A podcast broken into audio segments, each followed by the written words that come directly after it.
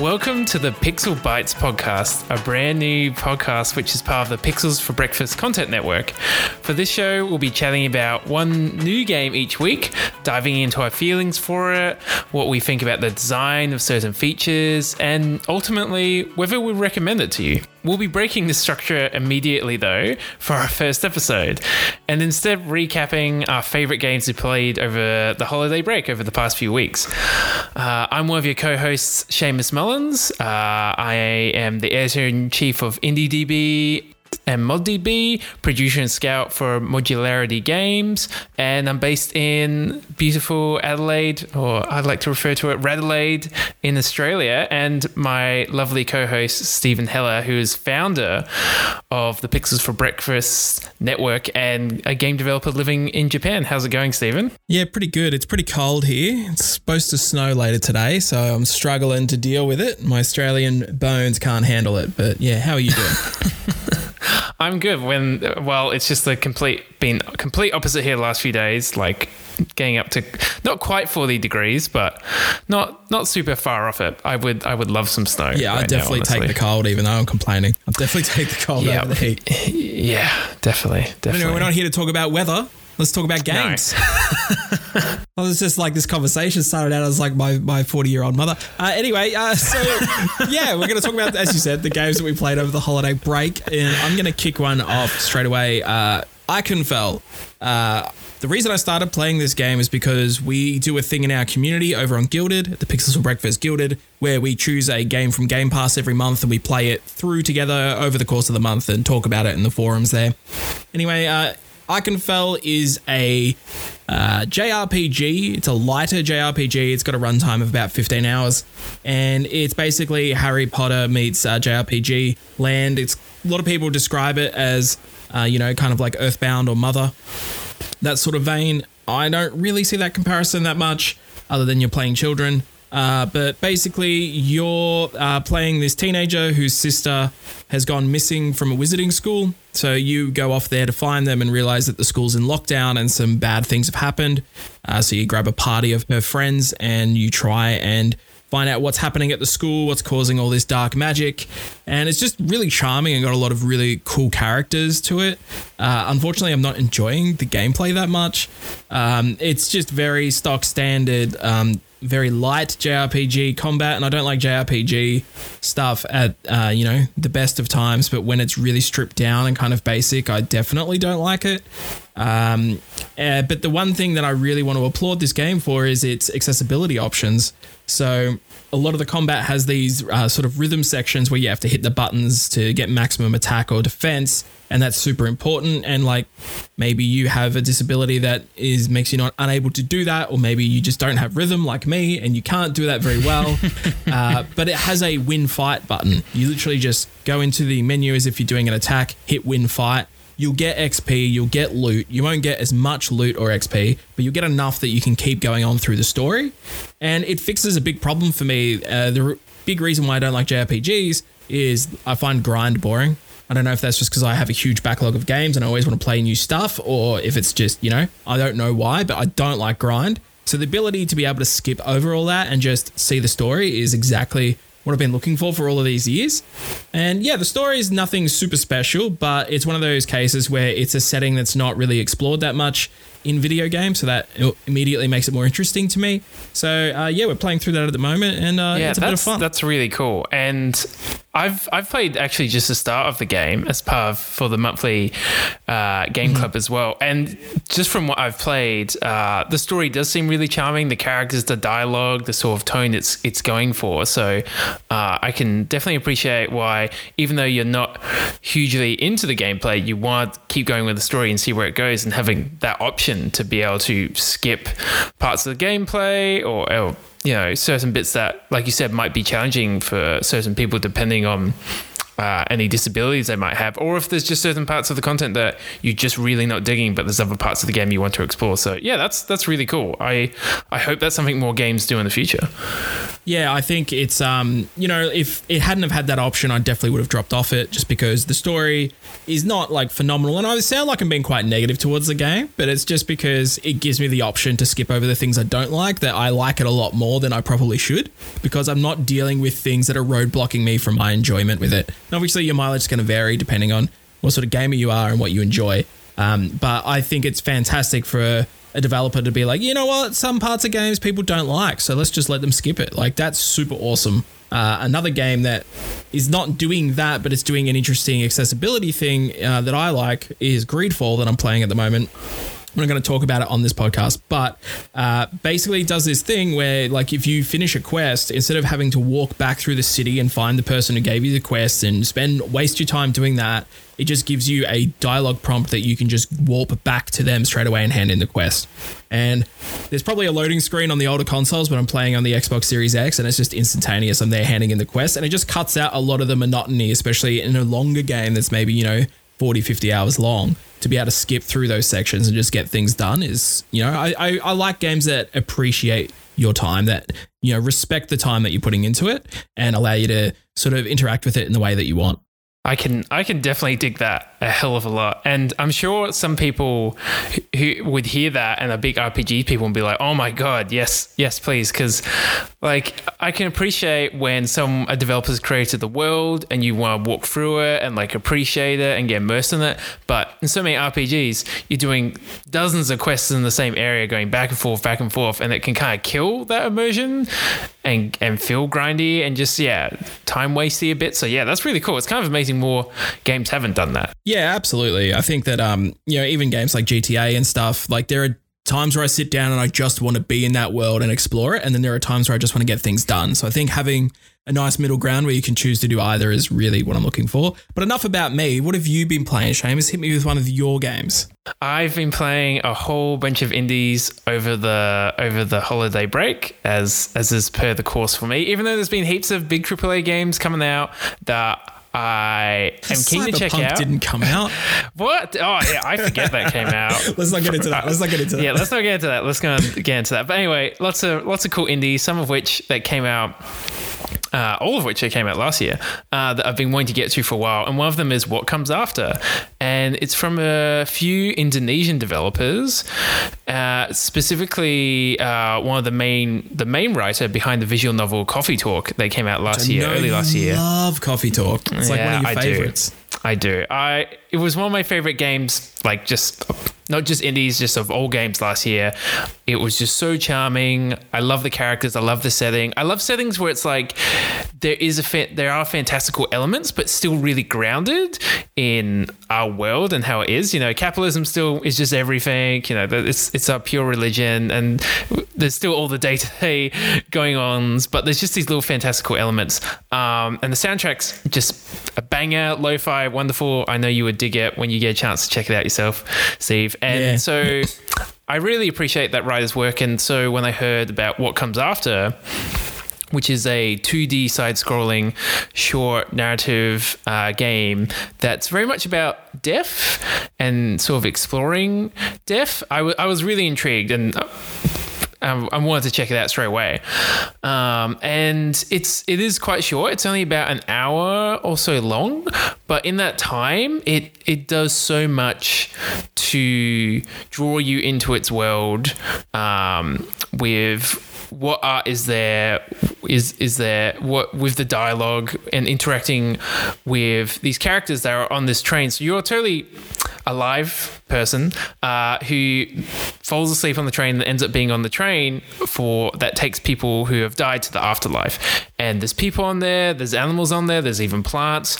And more or less you get an hour to just explore this train and chat to people and talks to them about their situation, about about being dead, and some a lot react to it in different ways. Some are angry, some are remorseful, some are understanding of it, and are looking forward to you know seeing people that they've missed in the afterlife. And it, it really hit home. Like uh, I I had seen some people write about and how hard it hit them emotionally, and I was like, okay, like I'm, I'm I was kind of expecting it, but not to the level that it hit me. Uh, and it's it's probably something that's quite relevant to recent times to a degree, like talking about death and and and recent times throughout the world that hasn't been that great. There's been a, been a lot of bad stuff going on, uh, and so it's interesting to see more games like this tackling death and talking about just in a very down to earth open manner and just having a conversation about it because it's it's something that is you know pretty normal in in life whether it's for plants or pets or, or for humans. So yeah I, I really enjoyed it would recommend it. Uh, it's something you can just jump into and get through quite quickly and take a lot away from. I think like it's the type of game that maybe want to call my parents as soon as I finished it, and my close friends, and, and just talk to them and, and tell much how tell them how much I love them. Yeah, it's it's one of those types of games. Yeah, depending how you're feeling, basically with everything going on, you may want to put that one on the back burner. But you know, this is definitely, as you said, something that a lot of smaller indie games are definitely starting to explore a lot more. Like Spiritfarer is another big one. Uh, I'm not in the right frame of mind to play either of those games right now, I don't think. But, uh, you know, that is something that I am looking forward to checking out. Uh, tell you what, I have been playing a lot of, though. And uh, yeah, it's Slay the Spire. now, uh, this game's quite old. It's been out for quite a while. It is a deck building roguelike game where you're basically going up random paths using cards as attacks to slay monsters and get to the top of a spire. Uh, I, I, assume most people listening to this podcast probably know what this game is, but it's just, it's phenomenal for me. So I'm a huge roguelike uh, gamer. I play a lot of roguelikes. I stream mostly roguelikes over on Twitch three days a week. Make sure you come by. Uh, but anyway, uh, I very rarely will play a roguelike once I finish a successful run. Like getting every like unlock and finding all the bosses and hidden secrets, that's not of interest to me. The journey for me in a roguelike is it was really hard and I hit my head against that wall for like 17 hours and I finally got a win. I'm done. Usually. Slay the Spire is one of the very few exceptions to that rule just because the gameplay is just so engaging. Uh, each there are four different characters in the game now. Each one plays like insanely different from one another. So you have to not only learn all of the enemies and what sort of attacks and um, uh, behaviors that they will have or likely to have when you face them. Uh, you also need to learn how your character that you're playing at the time is going to work with it. Like there's you know straight up damage person. There's a someone who deals with poisons and curses and there's someone who deals with stances where you're constantly switching stances to build energy and that sort of thing. Uh, so I finished the game with three of the four characters. So I'm currently like playing through that fourth character, trying to get the W there.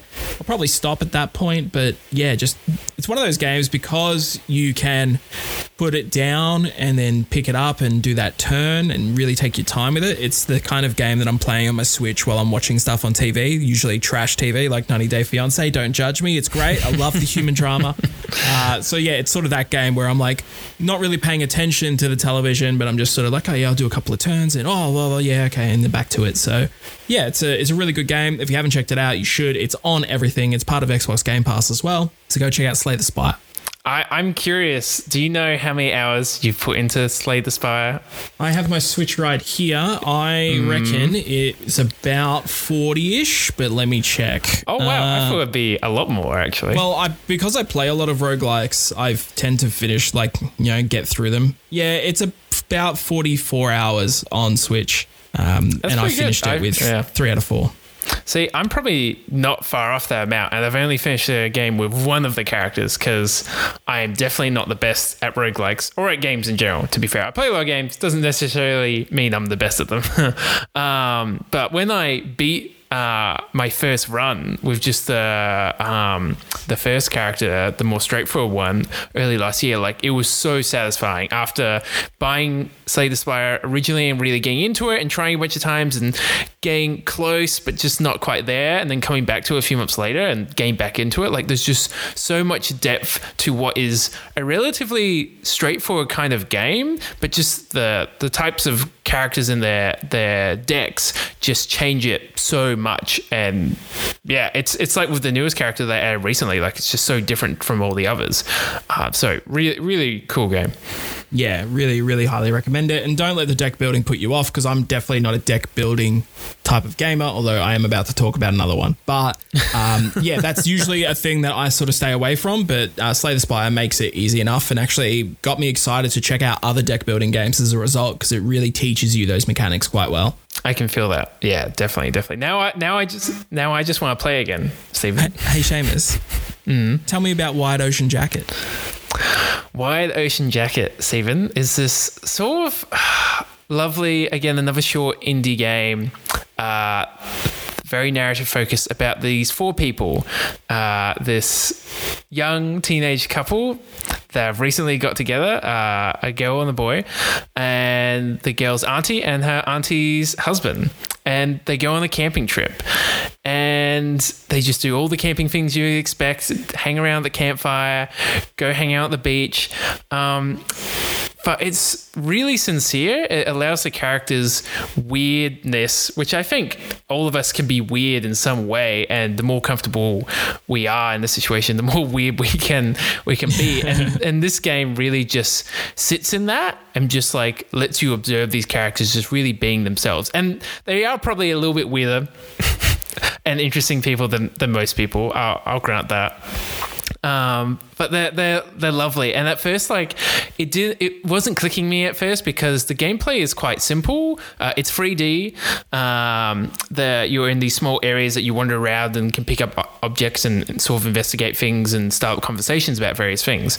Uh, and it felt a little too simple at first from what I was expecting. This was another game that came out last year and I've been meaning to get to after hearing really good things, but the way it handles dialogue is just sensationally done, I think, where it just makes you really focus on what's happening. Because in so so often in free uh, 3D games or third person games, especially in AAA games, when dialogue is all happening in third person, I often will lose concentration uh, just because I just don't feel super grounded or immersed in the conversation all the time. But in in this game, every time there's a conversation, all you can see it just shuts off you seeing everything else and just shows the illustration of the character's face who's talking and their dialogue. And it means you can just like get really absorbed in these conversations, uh, and then when you come back out of them, you'll see people's reactions to what you're talking about, what you've just said, or they've gone to do something else.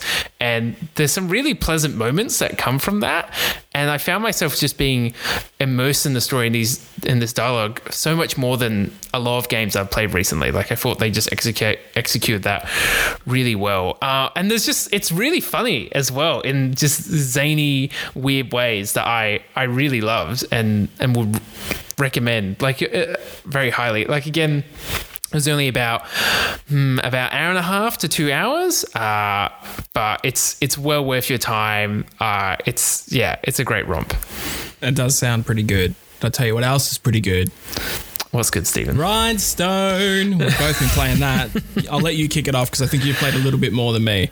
Maybe a little bit more. Maybe I, I went through a spurt where I was smashing for a, for a good couple of weeks. Sort of like you were saying with Slay the Spire, it's type of thing I'll chuck something on to watch in the background, catching up on podcasts or some trashy TV shows and, and play it while I'm doing that. And it's great for that. So it's from the lovely people at Capybara Games in Canada who have done a lot of pretty unique games over the years and sort of pushed the the envelope a bit when it when it's come to be what is an indie game. Um, but this is slightly a bit different for them. This was a mobile first game that came to Apple Arcade last year originally uh, but has since come to Switch as of late last year. And you and I both picked it up pretty much about the same time, by the sounds of it, when it when it came out. Um, yeah and it's sort of a match three type of game where you're this kind of brutish, huge, muscly dude who's gone up this mountain. And in each room in this mountain are these creatures. And all these creatures are color coded. Normally, there'll be three or four different colored creatures, and there'll be about 40 of them in the room. And there's certain things you have to do to get out of the room, like kill 50 of them. Uh, and in order to kill these creatures, you have to match up their colors together. Uh, and if you match up 10 in a row because you can't cross colors, you have to keep them the same. Uh, if you get 10 or more in a row, you get this little little grindstone that lets you jump to other colors and, and start to mix it up.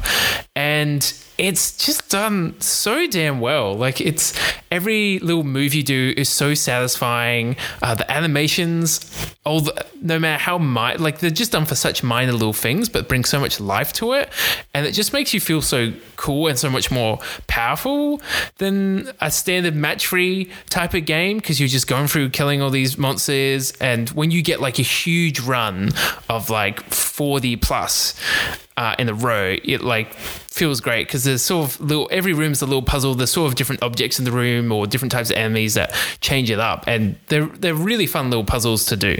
Yeah, it's like this weird mashup of like a Viking Slayer meets Doctor Mario uh, in, a, in a match three thing, and it's just like even uh, taking you know the idea of okay, so you need to match the colors and chain things together, but we're gonna have those things be monsters and you're gonna be slaying them, and we're also gonna have unlockable gear so you can use a shield to stop them from attacking you if you get stuck in a corner for one turn, or we're gonna give you a bow and arrow so you can actually shoot one that's like three or four spaces away and then keep your chain going. Like it's just really well thought out. Uh, I don't know if you checked out Noclip on YouTube. Danny O'Dwyer actually Actually, no, it's Oh, yeah. his podcast. Um, he did a chat with Capy. Like they've been working on that game off and on again for like nearly a decade, apparently. Um, and it shows because every part of it just feels polished to the absolute T. Like it's fantastic. So I think it's once again, I've been playing a lot of games that aren't usually my wheelhouse. I don't like these puzzly sort of games, but everyone I knew just would not shut up about Grindstone. So I was like, all right, I'll give it a I'll give it a look, and I'm so glad I did because it's just so good, so polished, such a fun experience. It is. And you know what's funny, Stephen, Mm. is that I love Noclip and I listen to their podcast. And after listening to that exact podcast, I was like, okay, I'll pick up Grindstone Mm. After lie, hearing I about did too. That's the Yeah. I, yeah. like hearing about the development, the idea, how the idea came together, and the journey of it being created. I was like, okay, like yeah, I'm gonna pick this up. I gotta see what this is about. Yeah, I've been a big fan of Capy games, but uh, I'm not gonna lie, a few of them have been hit or miss for me. Like I didn't really get Same, into yeah. below. Um, Yeah, same. And then when I saw this was a puzzle game for Apple Arcade, I kind of wrote it off, and that's that's on me because it's actually very good. I'll tell you another game that's very good, Seamus. Oh, what's that, Steven? Loop Tell me. Hero. Loop Hero. it's very, very good. It is uh, from Devolver Digital and Four Quarters. It doesn't have a release date yet, but preview just went up on YouTube. If you do want to check out a video preview of what I'm about to talk about, uh, youtube.com forward slash pixels for breakfast. Loop Hero is a retro dungeon crawler RPG, but it's all based around a card system. Um, I, they specifically asked us not to spoil spoil the lore a little bit, but it's very fantasy based, but with some twists.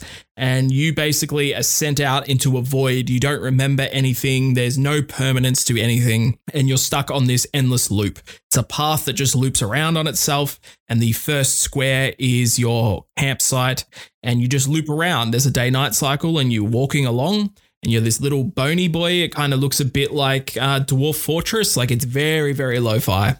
Uh, and they're randomly generated uh, enemies that pop up. You slay them, you get gear and cards. And those cards allow you to build mostly enemy spawn points because the idea is that you want tougher enemies to spawn so you can get the loot and get new gear and resources. And every time you pass uh, your campsite, uh, everything levels up. And you keep going until you either die, flee, or you make it to the boss. There's like a um, underneath the day night cycle. There's a cycle for when the boss is going to arrive, and it's just insanely good. Uh, I not gonna lie, looking at it, I was like, oh, I know about this. Um, but like you, you get all these cards. Like okay, if you put a grove on a tile, that makes a little forest thing appear, and uh, every two days, uh, a wolf rat spawns there, and a wolf rat's really strong. And then the more they level up, they bring two or three wolf rats every time you pass it. But then you can get a blood grove card, which attaches to that, and any and any creature that's under twenty five percent health, the grove will actually try to swallow it whole and kill it for you instantly. But the downside of that is if you're under 25% health, it can instantly kill you as well. Uh, Oh, so wow. everything has like a reaction, um, a, a positive and a negative. And then you're getting all of this gear like um, swords and chainmail and and rings and different stats. So you're like buffing up like vampirism or magic damage or defense or just straight up attack, or you can get damage to all, which will damage every enemy that's on the screen. Um, and then you're constantly changing out your gear. So when you slay something and you get gear, you'll be like, okay, I'm going to put this helmet on, and that destroys the last helmet that you had on. So you can't like keep something for later and you're constantly changing your build on the fly because you're like, oh, I'm running low on health, so I'm going to dump all my vampirism gear on now so I can start siphoning health from my enemies. And unlike traditional dungeon crawlers, you're not really building towards a certain class, you're building towards a certain situation, and it's all happening so quickly. It's just really, really good. The UI is not very good. I do not like the UI. Um, you, you, you're just darting around the screen all the time to keep track of what's going on. But other than that, this game just has so much depth. Uh, as I was saying, you collecting resources every time you go past these structures as well, and you're doing that because uh, you can flee at any time and keep sixty percent of all your resources. If you die, you take thirty percent. And if you flee at your campsite, you get to keep 100%. And then you're using those resources to build out the network at your campsite. So different buildings will give you different buffs or better chance for different gear to drop or crafting, or some of them even unlock new classes. And uh, yeah, it's just one of those games that it's a little hard to get a sense, even watching my video review of how it plays, because looking at it, it's a bit like I get what they're doing, but it doesn't, I don't really, you don't understand it till you play it. And like, I've gone from being like, uh, this looks okay. It's Devolver. I guess I'll check it out because I like Devolver uh, and two being like this is my like most anticipated game of 2021. Wow. Um, okay. Yeah. And as I said earlier, I'm not super into deck building. The deck building element here is very easy. You just have like these tiers of cards, and it'd be like you can have six of these ones, six of these ones, and six of these ones, and then you just click, build your deck, and off you go. Um, and yeah, there's a few surprises in there that I won't mention here, but not all of the cards are building enemy spawn points. Some of them are building meadows, and every time that every time it ticks over to morning, you'll get a certain amount of HP based on how many meadows you've built out in the world and all this sort of stuff. So it's like this weird reverse tower defense game where you're building enemies instead to slay. And that sounds really cool. Like it sounds like the type of game yeah, it sounds like the type of game where there's heaps to discover. Like you, the game's not going to tell you uh, a bunch of things, and you just discover them and secrets as you go, and just just fail and go again and go again. And it sounds like it's got a lot of really interesting and cool systems sort of layered upon each other. Yeah, it's very very heavy systems game, but it also um, seems to be doing some interesting things with the lore. As I said, like there are vampires and rat wolves and harpies and yeah, all I that see, stuff. I want to learn more about the rat wolves. Yeah, yeah, yeah. yeah. but um, it's not your typical, oh, there are vampires from Transylvania. Like it does feel like there's a bit of interesting, dark, cosmic horror history going on here. Um, and I'm excited and I'm hoping that pays off, but you know, we won't know until the full version. So as I said, there's no release date just yet, but from what I'm playing, it looks and feels very polished. So I wouldn't be surprised if it comes pretty early this year. Okay, okay, okay. Yeah, you've got yeah, you've got me hyped up. I'm I'm keen. Yeah. Another game that we both played, and I'll let you lead this one. Hades, quite possibly the best game of 2020 yeah, it's definitely it's definitely up there. Like probably the best indie, and that's the thing. A lot of outlets have given it just best overall game for 2020, and yeah, that is that is the wonderful Hades. And I actually bought this um, when it originally came out in early access on the Epic Games Store. As did I, yeah. Because yeah, because I love Supergiant games. Uh, I know you and I have talked a lot about them previously, and we have our own favorites. Uh, like I adore Pyre, but I'm just every one of their games brings something new to the table, whether it's different, uh, like them trying different mechanics or building a whole new world, which they just do every single time. Uh, and this time it's a, a roguelike uh, that is set in hell. Uh, all and all about Greek mythology and Greek gods and Olympus and hell. And so they turn all these Greek gods that we know of, like Hades and Zeus, and bring them to life in their own just brilliant way, as Supergiant always do. When you do. say brilliant, you mean horny, right? Because everyone is so damn horny so in this game. Horny. So horny, yeah. yeah. See, when I played it originally, I was just like, oh, like the art, the art the art director for Supergiant is just fantastic, and the whole art team is great. But I was like, oh yeah, the, the how they've done the characters is really good. But I was like, yeah, I wasn't getting that horny vibe when I played it originally. But yeah, when it came to Switch, especially, it seemed like people were just, yep, really, really down, talking about different different ships and stuff, which is cool. Yeah, all, yeah, yeah, all about that. Super happy, cool. happy, yeah. Um, And so you play as Zagreus, who is the son of Hades, um, and you're sick of dad. You want you want to get out of hell. You're sick of hell. You want to go meet the rest of your family. There might be other story reasons involved, and you you just want to get out. And so essentially, every time you do a run, you're trying to escape hell. And there's these different areas of hell that have these different uh, art styles and vibes to them and different enemies as well and there'll be these bosses that you encounter throughout. Uh, and the gameplay itself is is really well done. It's super tight there's several different weapons that you can unlock and use and choose at the start of your run so it's not um, randomized in that sense but as you play you'll get these offerings these boons from the gods of olympus and other characters within hell who, that will help you on your journey to trying to escape hell. And you can sort of combine them as you go and and combo different um, powers from different gods uh, to use throughout your run and, and, build up all your different powers as you go. And all that's really good. But the story itself is is one of the biggest parts and what I think makes this really stand out amongst all the other roguelikes, the many, many roguelikes that are coming out all the time now. Um, and how responsive it feels. Like every time you fight a boss and they beat you or you beat them, like you get authentic dialogue that feels how it should be after that kind of event. Like they'll be annoyed at you the next time they see you, or they might, you know, be overly confident because they beat you last time. And it feels really responsive, yeah, and just really good. Yeah, and it's really interesting how you can sort of build out a character kind of like you would in a game like Diablo or something like that, where you're collecting these different boons that are all working well together, and you're like, oh, I've got these two together, and then this one will get my healing, and this one's going to get my AoE, and it's super interesting how that plays out and how they sort of push you into different corners with that in a fun way through the prophecy system. Which is where they're like, oh, you prophesize that you get to collect these powers, and often that will have interesting results. Um, I love that system. Yeah, yeah. yeah. And, and, I often go against it though, funnily enough. Oh, I always go for it. I'm like, yep, let's do that. I, I think it's super interesting how they pick apart at the things that make roguelikes really enjoying like really enjoyable, um, but also fill it out with story and make it a lot more accessible for people who maybe are put off from those games. It, it starts off hard, but you slowly ramp up to being like super powerful and once you beat Daddy once, you just you just got to go back again and again and again. And I know you haven't beaten Spoilers, Daddy yet. Steve. but the interesting thing is uh, the way, like I personally love Supergiant games because of that narrative.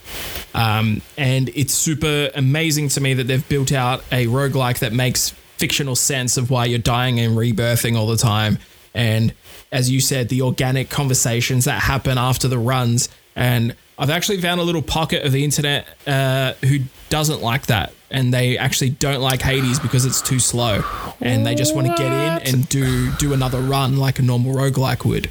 And if if you're one of those people, They're I'm sorry, crazy. we don't align. We don't align. I understand it as a roguelike player, but um, and you know there were definitely yeah. runs where I died. I was like, I just I don't want to miss the story.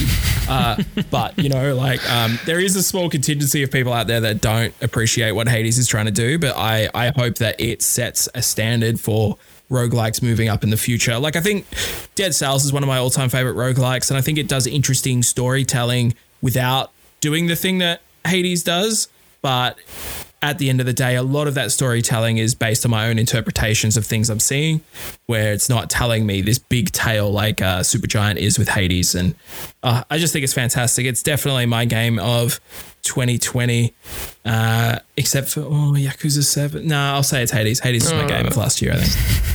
Well, and the thing is, I feel like we have a lot more to dig into with Hades, and I haven't actually beat Daddy yet, so uh-huh. I I reckon I've still got to play a bunch more. So I won't be surprised if we revisit Hades as a full episode in the future. Yeah, absolutely.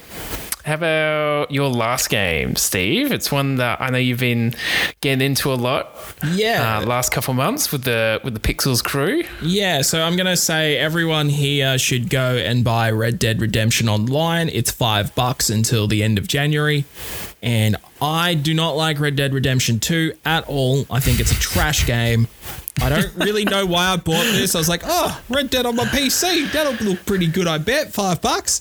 And it's it's not Red Dead Redemption Online's an MMO. Let's just be honest. It's an MMO. It has some of that story rockstar craft into it, but it's all about professions and making your way in this beautiful open plains world you can turn PvP combat off if you want, and that's kind of what I do. I get my crew of friends and we roll around and we we do a couple of missions and then we head off into the wilderness and hunt animals or go pick flowers or find vistas and all that sort of thing. Like it's definitely filling that nice social void that uh, has been missing from me because I haven't played an MMO for a long time.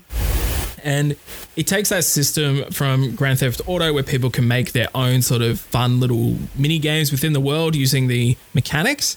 And like every now and then when we're feeling a bit crazy, we'll just go try one of those and it's usually something interesting. Like we found one that was basically polo with guns on horses and we had to grab these little flags and deliver them to zones and then you're trying to shoot the enemies off the off the uh, their horses and score more goals than them and it's just like this is crazy because 10 minutes ago we just spent 3 hours up in the mountains mountains hunting a black bear and cooking dinner at a campfire and just looking at this beautiful mountainscape. And now we're playing weird Western polo soccer on horses. And um, that's why I really, really like it. And I think it's it's a no brainer at five bucks. If you have a couple of friends you can convince to join you on your platform of choice, it's not cross platform. I think that you'll more than truly get your five bucks worth out of it.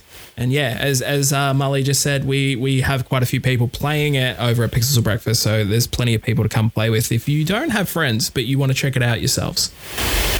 I have been meaning to to pick it up myself because uh, you know for that price because I think normally it'll be about twenty five to thirty and this is just a multiplayer by itself. They made it entirely separate. So if you people like Steve who didn't like the single player but want to still appreciate the gorgeous world that that single player game is set in, it's still the just same map and you just get to explore it and with friends and and do all the same activities that you would do in single player but with with friends, which I feel like a lot of people would be probably really into. And it is a lot more like just being able to turn off the PvP is really cool because I played a lot of GTA 5 online multiplayer at, at the start when it launched back in PS3 360. Um, and I had I had a fair bit of fun with it, but man, the griefing is just crazy. Yeah, I, I played it once and I got shot about 10, 20 times just trying to get a car. And I was like, yep, I'm yeah. done. I'm done. I've never played it since. I've heard the heists in that game are pretty amazing, and that's what I'm super excited to do in Red Dead. There are train yeah. heists, and I really want to do a couple of those. Oh, that does sound cool. And the thing is, if you've heard of friends who have already started playing it, or you want to join the Pixels crew playing it, uh, levels don't really matter. There's no gatekeeping for content. Like by leveling up, you unlock like cosmetics and unlockables and stuff like that. But like you can just jump in with friends who have already been playing for 100 hours and do the same stuff as them, and and just get going. Yeah, it's super cool. And as I said, like you could be like, oh well, we have haven't done the bounty profession, so let's all start that together. So there are ways that you can have a goal together, or you know, like if you're doing the hunting thing, they can help you track down animals and that sort of thing. So yeah, it's it's a good time. We're down. We're down to the last game, Stephen. Yeah. Now, I'm going to tell a little story. I'm I'm streaming, or I was recording. No, I was recording footage for a review on my Switch, and up in the corner pops up your little avatar saying, "Seamus is playing 51 worldwide games," and I was like, "What?" And then that happened about three or four more times. And I just realized you were spending so much time playing 51 worldwide games, which I thought was like Othello and backgammon. I was like, surely there's something I'm missing here because Seamus is sure as hell spending a lot of time playing 51 worldwide games. What were you playing? There's a lot of games. What were you playing? there's there's a lot of there's a lot of good games there. I've had a lot of fun over the last year playing it. It's one of my favorite games of the last year. Like just I actually was using, it for a long time just before I go to bed. I'll play a couple games and just be such a nice wind down. There's like these cool like toy soldier kind of games that you do baseball and football and there's all heaps of like classic games like backgammon or board games from around the world that I've really enjoyed learning about. But there's one card game in there, Steve. That, that's the reason why you see me keep going back really. Mm-hmm. And it's called President. Uh, and it's got a few names around the world. 13s is what's often referred to as well uh, but it's called President in this game, uh, and it just it's just really grabbed me. Like I love it. It's just like I just go back to it again and again and again, multiple times a day, as as you saw, obviously. Uh, and so it's a card game where there is normally four players. You'll get handed out same amount of cards randomly to begin with, and then the aim of the game is to get rid of all your cards first in each round. Normally, you have about five or ten rounds in the game, and uh, you get you put down cards from uh, going from the lowest number being free up until two being the highest number in this game. And you can do singles, you can do pairs, you can do suits of numbers together, uh, and there's certain cards that have specific rules around them that add interesting strategy strategies to the game. And it's just yeah, it's just really fun. Like I just love the how much strategy goes into it and the mind games that can occur as well of trying to get people to get rid of certain higher cards uh, earlier, so you can use your high cards later on to finish and sort of control the the table, as it were. Is sort of how I see it, and I've just been going back to it again and again and again. I love it, and one of the reasons I, I wanted to bring up here is because. As I said at the start of the show, you've been you're living in Japan, have been for a couple of years now, and apparently, according to 51 Worldwide Games, it's a really popular card game in Japan. Yeah, so I just looked it up. Apparently, it's called Daifugo. Yeah. Daifugo, that's right. Yeah, yes. but I now realize. So you call it presidential 13s. I it, here it's also commonly called asshole, scum, or capitalism. I've definitely played asshole before. We used Oh, to, really? Yeah, asshole's a pretty popular drinking game in the states, so I now know exactly what this ah. game is, and yeah, it's a lot of fun actually. We used to play it all the time in my twenties, which is something I can say now because I'm an old man. um, but yeah, okay, so that's pretty cool. And is 51 Worldwide Games have online, or is it all just local? It does have online. I've mostly just played by myself against AI Mm-hmm. because I'm a lonely I'm a lonely boy. Now I just like playing against the AI. There's lots of different difficulties, so and they're like a pretty good challenge. But I'm pretty sure you can play most of the games online as well, which is which is really cool considering how many games are on there. You know, if you're into poker, blackjack, games like this, or into those kind of more silly games I was mentioning before, um, or want to discover new games for friends, like yeah, it's it's really cool. I think similar to Animal Crossing, like it just came at a really good time in 2020 last year. Sounds really good. I might actually put that on the old wish list for next time it goes on sale and we can play asshole together. Should we can we can. Gonna have to hit that explicit tag on this podcast. Anyway, that about wraps it up this week. Uh, now, as we said, next week is going to be a real deal. The the idea of this podcast is each episode we'll look at a specific game and we'll talk about it for 10 to 20 minutes would probably be the maximum, but you know, we may have some outliers there and basically talk about why we like the game or why we did it and whether we would recommend it or not. And uh, it's going to be going up on every Wednesday uh, on all podcast platforms, wherever you get your tasty podcasts. But it will be available for patrons on Tuesdays, a day before. So if you do want to check that out, head over to patreon.com forward slash pixels of breakfast. You can also follow the Pixels of Breakfast Network on YouTube, Twitter, Facebook, although we don't really use Facebook. We have an Instagram, that's a thing. And of course, wherever you're listening to this podcast, is worth mentioning that I did receive a code for Loop Hero from Devolver Digital. We always like to be upfront when we do get codes for games. Seamus, this was a pleasure. This is great. I'm I'm excited for the lineup of games we've already got sorted for the next next few weeks. Uh, some ones I've, I've been keen to get to for a while, or old favorites in the in the way. But if you're listening and, and you have some suggestions of games you want to hear us review, please please let us know. Hit us up, and we'll also chuck links for all the games we talked about in this episode and every episode in the description as well, so you can check them out really easily. Absolutely. So thanks for listening, everyone. We'll see you next week. And as always, don't forget to pixelate your breakfast.